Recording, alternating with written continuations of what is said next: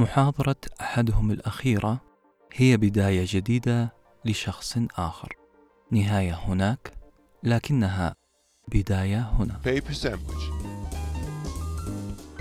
Enjoy your meal.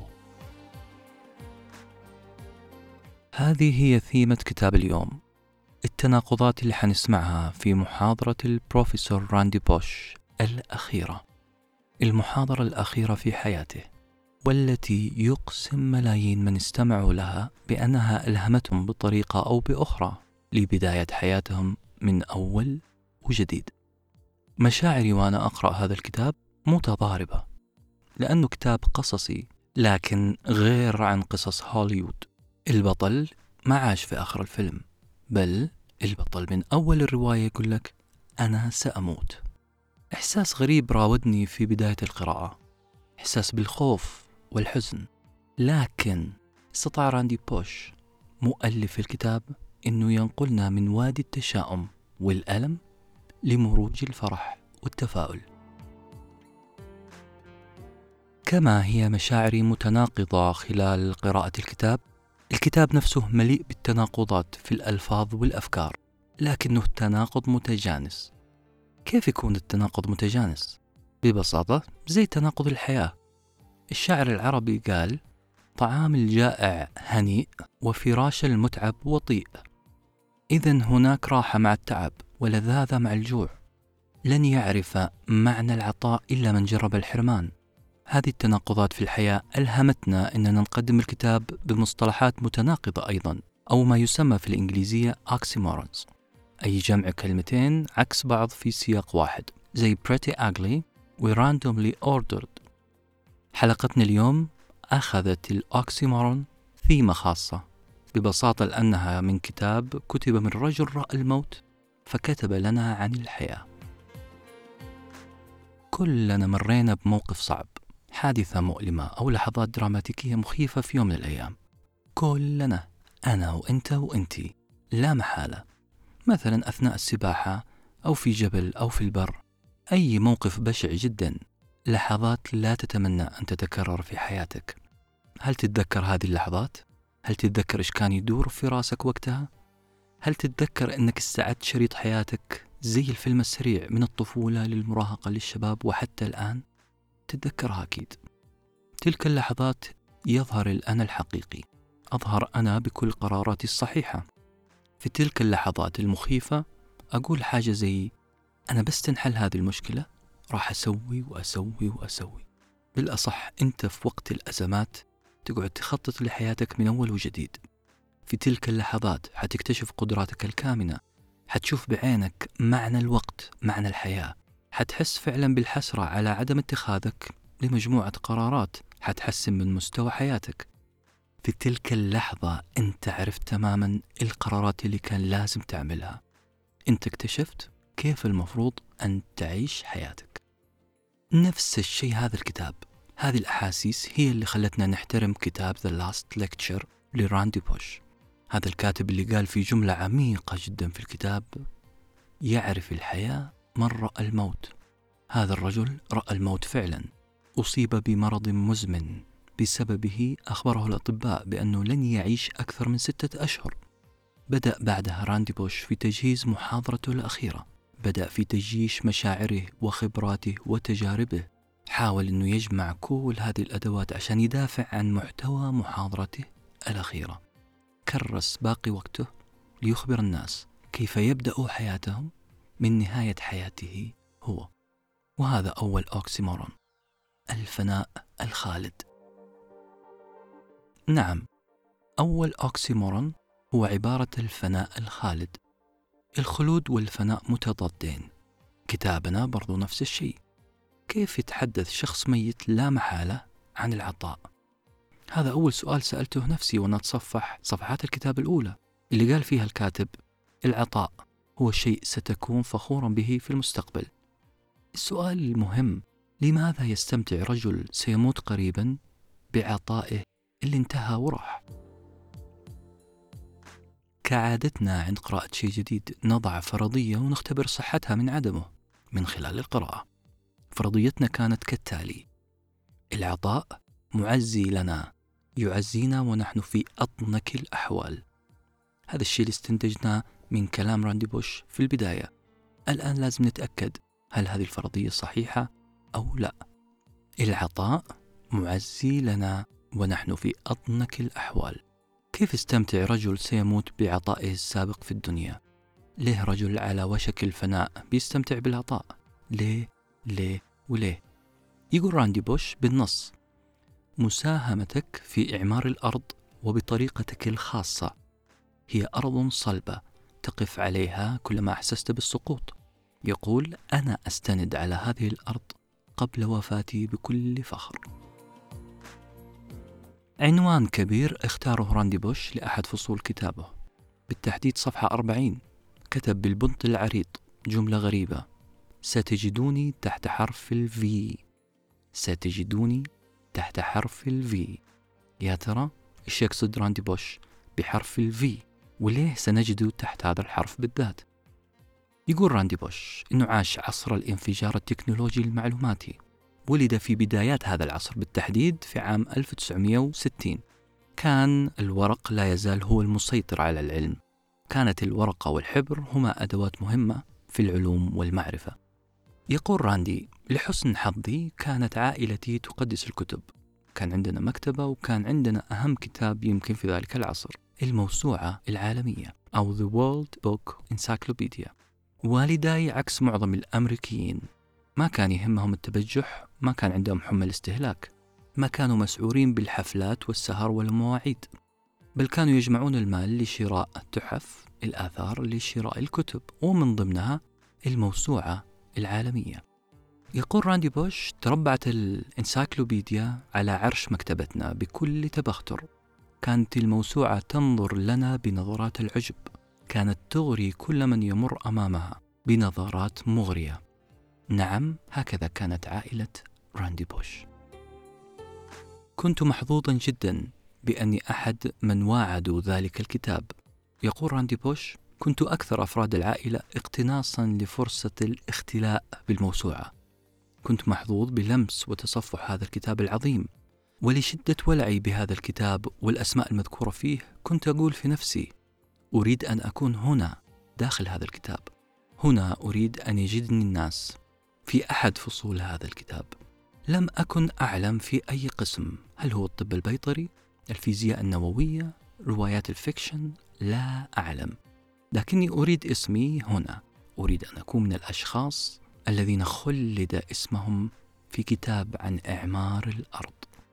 يبدو أن هذا الحلم يراود كل واحد فينا. أنا شخصيا كنت أتمنى أن يكون لاعب كرة قدم. أحيي الجمهور ويحييني الجمهور.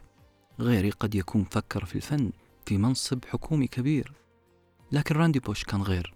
من طفولته وهو يتحين الفرصة كي يكون اسمه من ضمن الأسماء الموجودة في الموسوعة العالمية. يقول راندي بوش حياتي التي دفعني بها والداي بين دفتي الكتاب جعلتني أريد أن أكون مساهما contributor. مرت السنوات والسنوات وأتاني حلمي إلى باب داري. بعد أن تخصصت في مجال تقنية المعلومات برزت كبروفيسور في هذا المجال. كنت فعلا جيد في تقنيات الواقع الافتراضي. جاءني اتصال ساخن من المكتب المشرف على الموسوعة العالمية. طلبوا مني المساهمة في كتابة جزء مفقود في هذا الكتاب. جزء لم يكتب عنه بعد. جزء بحرف الفي بالأصح كنت أنا مطلوب لأكتب عن الواقع الافتراضي Virtual Reality. وفعلا أتممت الفقرة الخاصة بالواقع الافتراضي وتم تضمين فقرتي في الكتاب. لذلك يا من تشعرون بالحزن والرثاء علي يا من ستفتقدونني قريبا أبشركم أنا موجود تحت حرف الفي طريف في الموضوع وأن راندي بوش ما اشترى الموسوعة اللي ضمت اسمه. يقول لم أشتري الكتاب إلى الآن لكني كلما أخذت جولة مع أبنائي في المكتبة أجدني مهووسا باقتحام الكوريدور الخاص في الموسوعة. أذهب إلى ذلك الرف كل مرة وأتلصص بشغف ويعتريني إحساس بالنشوة عند قراءة اسمي. تداهمني حالة goosebumps أو قشعريرة سعادة وفخر. لا شعوريا أسحب أبنائي تجاه الموسوعة مقلبا صفحات الكتاب. أشير بإصبعي إلى اسمي ضمن النخبة المساهمين في الأرض. العطاء هو أسهل جائزة نقدمها لنفسنا. العطاء هو أن تجعل نفسك متيقظا لممارسة أهم أدوارك كإنسان حي هو أن تستكمل هرم المعرفة هو أن تخلد اسمك. حتى لو كنت على مشارف كما سماه راندي بوش الفناء.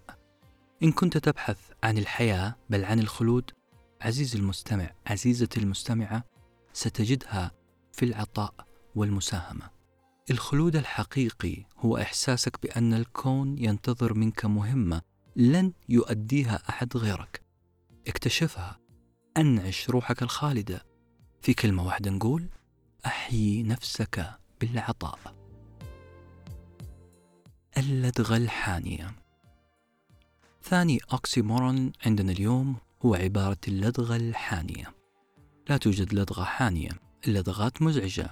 وتختلف درجة إزعاجها من مؤلمة جدا لمؤلمة نوعا ما لمؤلمة قليلا.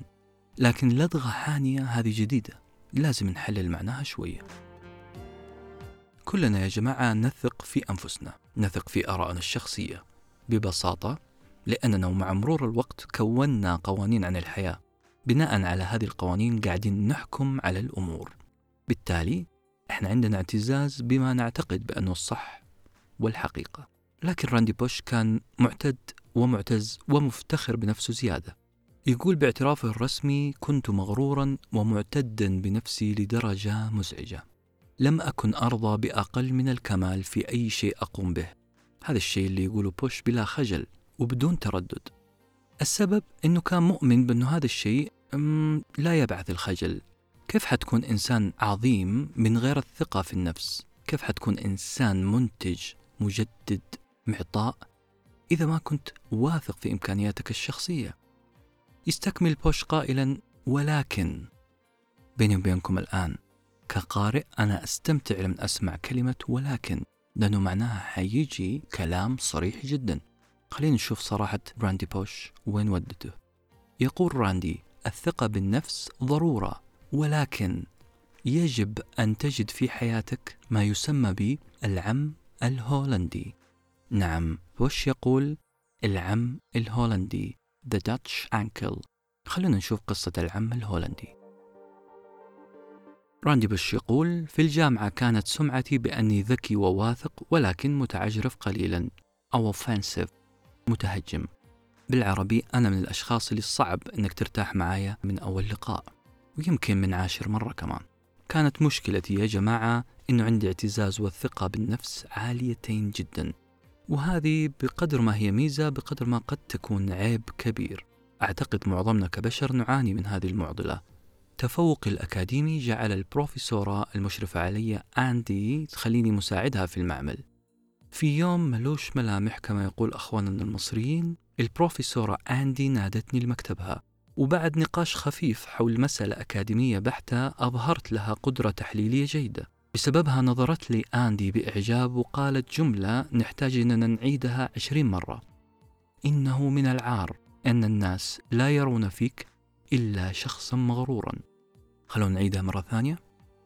إنه من العار أن الناس لا يرون فيك إلا شخصا مغرورا لأن هذه النظرة السلبية ستحد من قدرتك على تحقيق أهدافك. كانت هذه عبارة آندي التي لا تقدر بمال. ركزوا معي إيش قالت آندي. قالت له من العار على الناس. هنا يظهر أن آندي تنتقد الناس. من العار على الناس أنهم ينظرون لك بسلبية. هذه النظرة قد تقلل من قدرتك وإمكانياتك على النجاح. بالعربي البروفيسورة لكمته لكمة قوية بقفازات من حرير. صياغة البروفيسورة كانت محبوكة بشكل ساحر. بالعربي آندي قالت له راندي أنت متبجح وإذا تبغى تنجح غير نفسك. البروفيسورة لدغته لكن كانت لدغة حانية جدا. كلنا محتاجين هذا الشخص الصريح. أنا أحيي البروفيسورة أيما تحية. أحيي فيها ممارسة دور العم الهولندي. العم الهولندي هو الشخص اللي يصارحك تمام الصراحة لكن بطريقة تتقبلها أنت بنفس رحبة. قدرة عظيمة على صياغة النصيحة. يقول راندي بوش لو تسألني ما الذي تحتاجه لتعيش حياة سعيدة سأجاوب بأنك تحتاج إلى ثقة عظيمة ثقة جبال لكن في نفس الوقت تحتاج إلى صديق أو عراب أو أي شخص صريح يمسك لك المرآة لتصلح بها عيوبك. أنت تحتاج إلى شخص يشذب هذه الثقة ويكبح جماحها كي لا تتحول إلى غرور. هذا الغرور اللي قد يتعسك ويتعس حياتك. سعادة المشاكل. أوكسيمورون آخر. السعادة والمشاكل كيف نستطيع أن نسعد بالمشاكل؟ يبدو أن المصطلحين متناقضين بدأ راندي بوش هذا الفصل بعبارة ليست كل قصص الحب تنتهي سعيدة تماما خلينا نسأل سؤال هل صنع راندي بوش زواجا سعيدا مثاليا خاليا من الأخطاء؟ راندي بوش بطبيعته العنيدة خطط بأن يكون حفل زفافه غير شكل حفل الزفاف تم تحت شجرة بلوط عمرها مئة سنة وكأنهم يرمزون أن علاقتهما ستستمر لمدة مئة سنة. صحيح كان الحفل صغير من ناحية عدد الضيوف لكنه ضخم في الرومانسية والأحداث. حاول هو وزوجته أن يجعلوا الحفل مميز في كل شيء في الأكل في الشرب في الاستقبال والمشروبات حتى في الزفة. مثلا ما ركبوا سيارة معلق عليها من الخلف خيوط ونهاية هذه الخيوط علب مشروبات فارغة زي إعلانات الزواج عندهم؟ أبدا. الزفة ما كانت تقليدية. الزفة كانت داخل منطاد هوائي بالون هوائي ضخم يأخذهم من تحت الشجرة المعمرة لحد مكان سكنهم. حلم كل فتاة إنها تخلد ليلة زفافها بحفل استثنائي. زوجة راندي بوش بهذه الطريقة المميزة كانت سعيدة جدا. همست في إذنه بمجرد ما وضعوا قدمهم داخل البالون. قالت له أحس بأني أميرة من أميرات ديزني. هذه الليلة أشبه بالنهايات السعيدة في قصص ديزني تماما. صدقت زوجته في كل كلمة ما عدا كلمة تماما حيث جرت الرياح بما لا يشتهي البالون. هذه الأجواء الجميلة اللي سبقت رحلة البالون للأسف كانت أشبه بمراسيم توديع الجنود لخوض حرب شرسة معركة سعادة المشاكل. بالضبط إيش اللي حصل؟ اشتعلت الرياح في المكان بعد انطلاق البالون. بدأ البالون يتخبط يمينا وشمالا. بعدها انطلق بسرعة مخيفة يضرب بعنف الأشجار في الطريق. والأسوأ إنه انطلق بعدها تجاه سكة القطار بشكل مباشر. زفاف مزلزل. وهذا oxymoron جديد. الزفة اللي مفروض تأخذ العروسين بهدوء لعش الزوجية احتمال تأخذهم إلى نعش الزوجية. أي تناقض في الأحداث ممكن أن يحصل؟ تخطيط وأحلام وفانتازيا ورومانسية قابلهم للأسف عواصف تصادم خوف زلازل نفسية وبدنية واحتمال الموت. كلها أوكسيمورونز لكن اللي حصل في النهاية كان أقل دراماتيكية من بداية القصة. البالون نزل في حقل خالي بعيد بمسافة عشرة متر عن قضبان القطار. خرج العروسين وفي ذاكرتهم كل الأحداث الجديدة المخيفة. هذه الأحداث اللي خالفت كل توقعاتهم السابقة وتخطيطهم. لكن الجميل في الموضوع اللي حصل إنهم نزلوا من السلة اللي يحملها البالون. بعد دقائق وصل الضيوف ليطمئنوا على العروسين. يقول راندي بوش خلال محاولاتنا أن نهدئ أنفسنا المروعة لنسيان هذا الحدث جاءنا قائد البالون وقال انتظروا زفتكم بالبالون ما انتهت العرض لسه فيه المشروبات يجب أن نحتفي بهذه المناسبة وبمناسبة نزولكم بالسلامة. الرجل مشكورا سلمهم المشروبات وأكمل العرسان احتفالهم في منطقة نزولهم. بالعربي راندي بوش وزوجته اختلقوا مناسبة بدل الزفة مناسبة تجاوزهم لأول حادثة في زواجهم. الجزئية الأخيرة بالذات هي التي تكمل عقدنا الفريد. حتعلمنا درس. نعم إحنا نخطط ليل نهار من أجل سيناريو مثالي في حياتنا. لكن للأسف لا توجد خطة محكمة مية في المية. لازم نؤمن بأن التخطيط جزء مهم من حياتنا لكن الأهم هو التعامل مع زلازل الأحداث. ردات فعلنا تحملنا صبرنا. صبرك أنت وشريك حياتك أو أنت وشريك عملك أو أي شخص بينك وبينه عقد من أي نوع واحتكاك متواصل. راح تواجهكم مطبات. هذه المطبات ما هي مرسومة في الكروكي اللي أنتم صممتوه في البداية. الأهم أنه ردة فعلكم تجاه هذه المطبات تكون صحيحة. الاستمتاع بهذه الذكريات جزء مهم في رحلة الحياة. الضياع المثمر. oxymoron جديد. يقول راندي بوش نزلت للبقالة أشتري بعض المعلبات. ذرة هوت دوغ مبرد مياه غازية. اتجهت مباشرة لأحاسب. كان في طابور أمامي. لكن في أقصى اليسار كانت آلة الدفع الآلي تنظر إلي تدعوني كي أستخدمها. بطبيعة العملية انطلقت للآلة. عملت سكان لكل معلباتي وطلع السعر 16 دولار.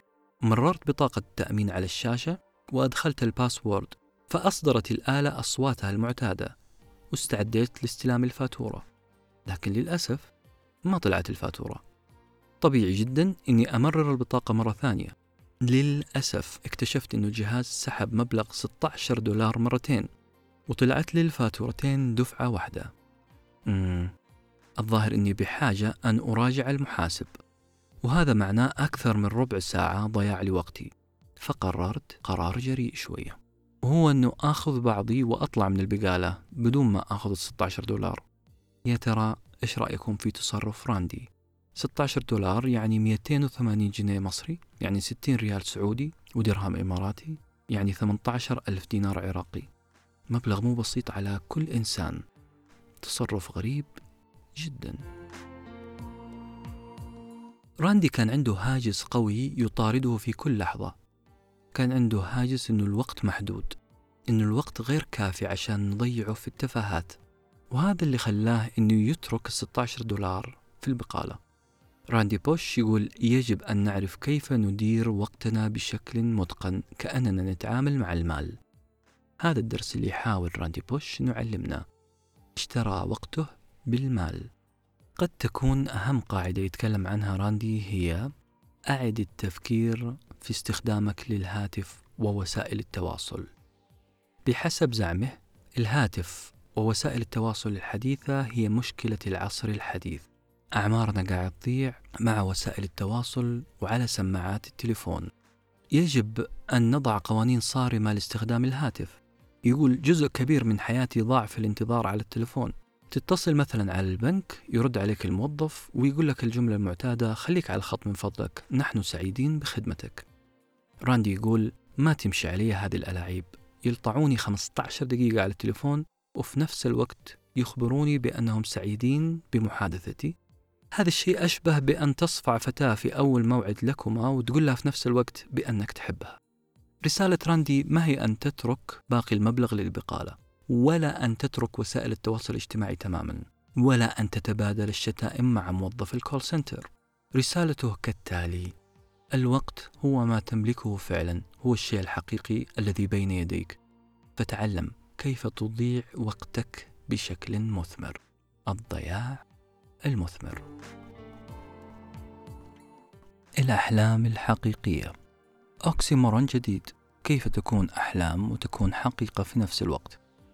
يقول راندي بوش صحيح أني حققت حلمي لما وجدت اسمي وسط صفحات الموسوعة العالمية. لكن الشيء اللي وجدته أجمل وأحلى وأبقى هو مساعدتي للآخرين أن يحققوا أحلامهم. تومي برونت كان أحد طلابي وكان يتمنى يشاركني في فريق العمل البحثي في الجامعة وهذه حالة تتكرر عندي كثير. كان ممكن أرفض هذا الطالب لمليون سبب لكنه قال لي كلمتين أعشقها وأجدها تلفت نظري كل ما سمعتها. الكلمتين هما حلم طفولتي. تومي قال لي العمل في مجال الأبحاث هو أحد أحلام طفولتي. بعد هذه الجملة أصبح تومي أحد أعضاء فريقنا البحثي لكن هذه كانت البداية فقط. احتكاكي بتومي خلاني أعرف أشياء أكثر عنه. كان يحلم فعلا أنه يكون من ضمن فريق عمل أفلام Star Wars كان هذا الكلام عام 1993 وللمعلومية آخر أفلام هذه السلسلة كان عام 1983 يعني الفيلم من عشر سنوات ما نزل أي جزء جديد منه ويبدو أنه ما حينزل أي جزء جديد. لكن تومي كان مؤمن بشكل غريب أنه في أجزاء أخرى راح تنزل في المستقبل. خلال عمل تومي معي تعلم أشياء كثيرة. أول شيء أني رجل صارم تماما. في نفس الوقت أني أركز على جعل جو العمل جو عائلي أكثر من أنه جو رتيب جاف وفردي. مرة من المرات مارست دور العم الهولندي وأخذت تومي على جنب وقلت له تومي أنت ذكي لكنك محاط بالأذكياء كذلك. الكل هنا في الفريق ذكي بمعنى آخر الذكاء مو كل شيء عشان تنجح. الناس اللي أبغاهم يشتغلوا معي يجب أن يشتغلوا في فريق لازم يساعدوا بعض على النجاح. أول عناصر النجاح يا تومي أن تجعلهم سعداء. هل إحنا قاعدين نمارس هذا الشيء فعلا؟ راجعوا معي حساباتكم زي ما راجعت أنا حساباتي. للأسف إجابتي الشخصية لهذا السؤال لا. أنا ما مارست دوري بشكل كافي أن أجعل الآخرين سعداء. أنا مقصر كثير جدا في ممارسة هذا الدور. مقصر جدا في جعل الآخرين حولي سعداء. وهذا مو لأني شخص سيء بل لأنها نقطة خارجة عن حساباتي. فلو كنا نبغى نطلع من هذا الكتاب بأجندة معينة بخطة عمل معينة أعتقد هذه الخطة هي أهم واحدة سخر جزء كبير من وقتك لإسعاد من حولك. في النهاية ال pay off حيرجع لك بطريقة ما. خلينا نرجع لراندي بوش وطالبه تومي. طلاب تخرجوا. كل الطلاب فضلوا أن يعملوا مع راندي بوش في قسم الأبحاث إلا تومي فضل أن يبحث عن وظيفة خارج هذا الفريق. اللي حصل أنه تومي حصل على وظيفة في شركة المؤثرات التقنية في الأفلام. أعتقد أنكم بدأتوا تخمنوا إيش اللي حصل بعدها. نفس الشركة اللي اشتغل فيها تومي قررت استكمال سلسلة Star Wars كان تومي أحد أعضاء الفريق اللي حيشتغل في الفيلم. ما يهمنا هذه المصادفة أو المفارقة. اللي يهمنا أنه تومي كان كريم جدا مع راندي. عزمه هو وباقي زملائه القدامى وبعض الطلاب الجدد عشان يحضروا كواليس تصوير الفيلم عشان يستعرضوا ما يدور من التقنية خلف هذا العمل. الأهم والأهم والأهم. جلس تومي لاستقبال أسئلة الطلاب الجدد. الطلاب المتحفزين والراغبين في استكمال مستقبلهم في مجال التقنية السينمائية. كان تومي في قمة الأريحية. كان يتلقى الأسئلة بصدر رحب ويجيب عليها ببساطة. اللي يهمنا هنا سؤال أحد الطلاب لتومي. السؤال كان قد إيش صعب الوصول لعالم السينما؟ وهل للحظ دور في ذلك؟ إجابة تومي كادت أن تغرق عيني راندي بالدموع حيث قال نعم المسألة تحتاج حظ. لكن الحظ يخلقه البشر. أنا كنت محظوظ بالعمل لدى راندي لكن راندي لم يولد معطاء. راندي قدم لي كل ما يستطيع كي يخلق لي الفرصة واللي إحنا نسميها حظ. هذه الفرصة سمحت لي بالتواجد في هذا المكان في هذا اليوم.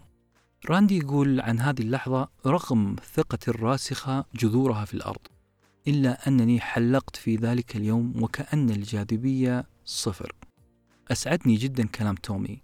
كان أسعد يوم في حياتي أن أعلم أنني حققت حلم شخص آخر. كأني حققت حلمي أنا شخصيا. خلينا نطلع من راندي ومن تومي وأكلمكم عن قصة شخصية. أثناء كتابتي لهذا النص كنت أعاني ولا زلت على خفيف شوية من آلام الظهر والرقبة. انحناء الرقبة أمام شاشة اللابتوب هي داء العصر فعلا. عملت جلستين علاج طبيعي في يومين وكان الوضع عادي جدا لكن اليوم الثالث كان غير. طاقم العمل في عيادة العلاج الطبيعي كان بعبارة محلية شوية مصهلل جدا. كنت أسمع منهم نغمة حوار لطيفة فيدباك متواصل بخصوص حالتي وغيرها الكثير من التفاصيل اللي صعب نسردها هنا. سبب هذا الجو الجميل داخل عيادة العلاج الطبيعي على ما أظن وبجانب عوامل عدة أنه سبقني للعيادة زبون لطيف. كلامه كان في غاية الأريحية مع العمال والفنيين. أريحية بمعنى أنه حوارهم اللي كنت أتلصص في سماعه وأتلذذ بينتقل من موضوع لآخر بسلاسة. لا كلام عن اختلاف العقائد والأعراق والميول السياسية. كل الحوار كان محاولة إيصال رسالة خفيفة تخص حياتنا اليومية الإنسانية. كان حوار تنس طاولة حوار ودي خفيف جميل.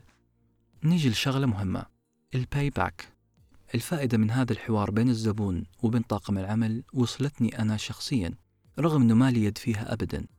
اللطافة وإسعاد الناس سيرجعون لك لا محالة. السعادة معدية. بلاش تحسبها بالورقة والقلم كأنك تاجر قطاعي. احسبها بال wholeness احسبها بالتفكير الكلي. إذا أسعدت الناس سيعود لك الخير بشكل ما لا تعلم كيف. ليه؟ لأن السعادة معدية. يقظة الحلم. oxymoron آخر. استخدام كلمة يقظة مع حلم. يقول راندي كان عمري عندما صعد الإنسان لأول مرة على سطح القمر ثمان سنوات. كنا في معسكر خاص بالمدرسة. نيل أرمسترونغ ورفيقه باز ألدرين أخذوا وقت طويل للإعداد من أجل الخروج من المركبة أبولو 11 أخذوا وقت طويل عشان يخرجوا من المركبة ويأخذوا أول خطواتهم على القمر. كنا في ذلك الوقت نشاهد شاشة التلفزيون الصغير أنا ومجموعة أطفال في معسكر للمدرسة. وبسبب تأخر نزول الرجلين من المركبة وتأخر الوقت المسؤولين عن المعسكر قرروا وقالوا لهم يلا يا حبايبي كل واحد لفراشه تخيلوا أنه أهم لقطة في التاريخ ما قدرت أشوفها بسبب تأخر وقت النوم. والد راندي في بيته توقع ما سيحصل لراندي. فأخذ الكاميرا الشخصية وصور شاشة التلفزيون لحظة نزول أرمسترونغ من المركبة. لما رجع راندي الوالد فاجأه بالصورة. كان حجم السعادة كبير جدا. وهذا واضح لأنه راندي لا زال يحتفظ بالصورة عنده في الأرشيف. المسألة ما هي مسألة صورة؟ الموضوع أن الصورة مثلت له ولجيل كامل من الأمريكيين الحلم. جسدت لهم عبارة أن كل حلم سيصبح يقظة في يوم ما. يقول راندي كلنا أصبحنا مؤمنين بأنه لا شيء مستحيل. تخيلوا يا جماعة جيل كامل كان يفكر بهذا الشكل. يكمل راندي قائلا أعلم بأن الانتقادات على المليارات اللي صرفت على مشاريع الفضاء وصعود القمر كثيرة ومنطقية. لكن هذه المليارات صنعت جيل عنيد جيل حالم جيل يحقق المستحيل. لذلك احلم يا عمي وخذ راحتك في الحلم. أو كما قال راندي dream big ساعد أطفالك ومن حولك أن يضعوا لنفسهم حلم كبير. ساعده أن يتأثر بموديل عظيم.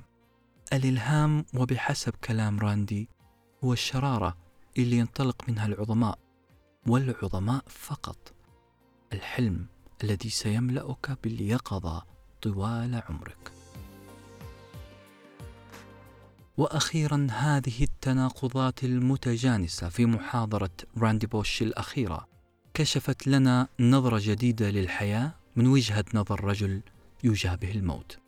نظرة تقول لك الحياة هي مساهمتك في بناء الحضارة مرونتك في تعديل الخطأ تقبلك لمطبات الحياة استثمارك للوقت مساعدة الآخر في تحقيق أحلامه وأن تملك بنفسك حلما عظيما.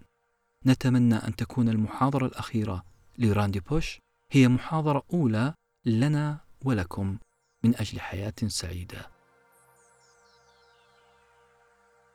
بإمكانكم متابعة حلقاتنا على موقع الرسمي للبودكاست www.papersandwich.com أو متابعتنا على تويتر بحساب at paper underscore sandwich وفي حفظ الله Paper sandwich. Enjoy your meal.